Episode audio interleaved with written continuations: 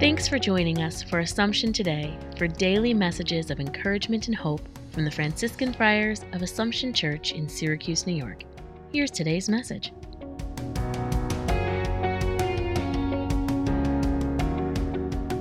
August the 24th. Today, the Church celebrates the feast of the Apostle St. Bartholomew. He is identified as the Nathaniel portrayed in the Gospel reading. His encounter with Jesus changed his whole idea of the Messiah and his mission. Most probably, none of us will ever have an encounter as profound as his.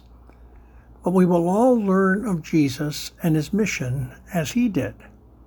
At times, it will be people through whom Jesus reveals himself to us. At other times, it will be situations in which we come to know him and his mission. We must always be alert and listening. Lord, help me to meet you today, as Nathaniel did.